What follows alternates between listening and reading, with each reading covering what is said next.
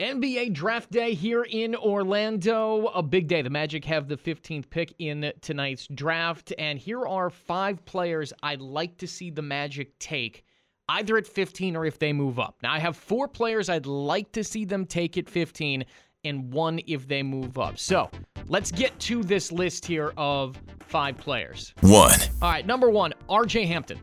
If the Magic are at 15 and every single mock that I read, RJ Hampton is in the 14, 15, 16, 17 range, somewhere around there, which is amazing to me because at one point in time, RJ Hampton was expected to be the number one pick in this draft. He was being talked about just like LaMelo Ball right up there. And listen, I, I get it. He spurned the college. He ended up going to Australia. He had the opposite experience in Australia that LaMelo Ball had and battled some injuries. He was evaluated, and this is a guy that we've been looking at for a long time, but this is a guy that's got good athleticism. He needs to work on his shooting, yes, but can play with Markelle Fultz. And I think if you're the Magic, that's what you're looking for too, is someone that can complement Markelle Fultz with DJ Augustin and most likely Evan Fournier moving on. At 15, if RJ Hampton is there, I'd love to see the Magic take him. And also, it's a guy you can put into that backcourt because right now you have a logjam at the four and the five. I'm not sure if you need another big guy. Two. Tyrese Maxey, Kentucky guys had a really good playoff, didn't they? The University of Kentucky, not the LA Lakers, won the title because they had a ton of Kentucky guys do well in the bubble. But Tyrese Maxey, everything that you read, everybody that you talk to has a real scoring instinct. The Magic haven't had a player other than DJ Augustin, who's a smaller player that can you can put the ball in his hand and say, just get to the 10. And I like someone that at least has that dogged mindset. That's what you want. I want a dog on this team. I need someone that's going to be able to attack, someone that's got a little nasty in them. And Tyrese Maxey can be that guy.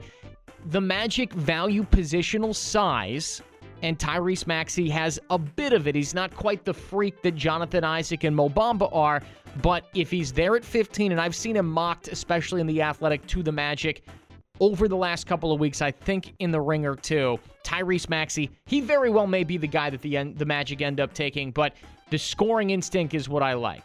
Three. Andrew Nesmith. Nesmith, Naismith, Nesmith, I think. The kid out of Vanderbilt. Lights out shooter. Shot over 50% from three. He tried 104 this year in an injury shortened season. Here's what the Magic need shooting, shooting, shooting, and more shooting. So it's no surprise that I would have this guy there at number 15. Whether he's a catch and shoot three guy, an off the dribble three guy, the Magic needs someone that's going to put some fear into the defense and help open up some driving lanes for some guys like Aaron Gordon, if he's still there, and Markelle Fultz to get to the 10. So if Fultz gets in deep and kicks it out to this guy, he ain't going to shoot at 50 over 50% from three. I get that. But Orlando has not had a reliable three point shooter in quite some time. Andrew Nesmith is a guy I would love to see the Magic take at 15 if he's there. And let's say you don't like an RJ Hampton or a Tyrese Maxey, Nesmith will be the guy there at 15. Four. Number four, Tyrell Terry. I've liked this guy for a long time. Stanford, 19 years old. Tyrell Terry has the ability to be the best shooter in the draft. He made 50% of his catch and shoot threes this year. Now, here's the big knock on Tyrell Terry.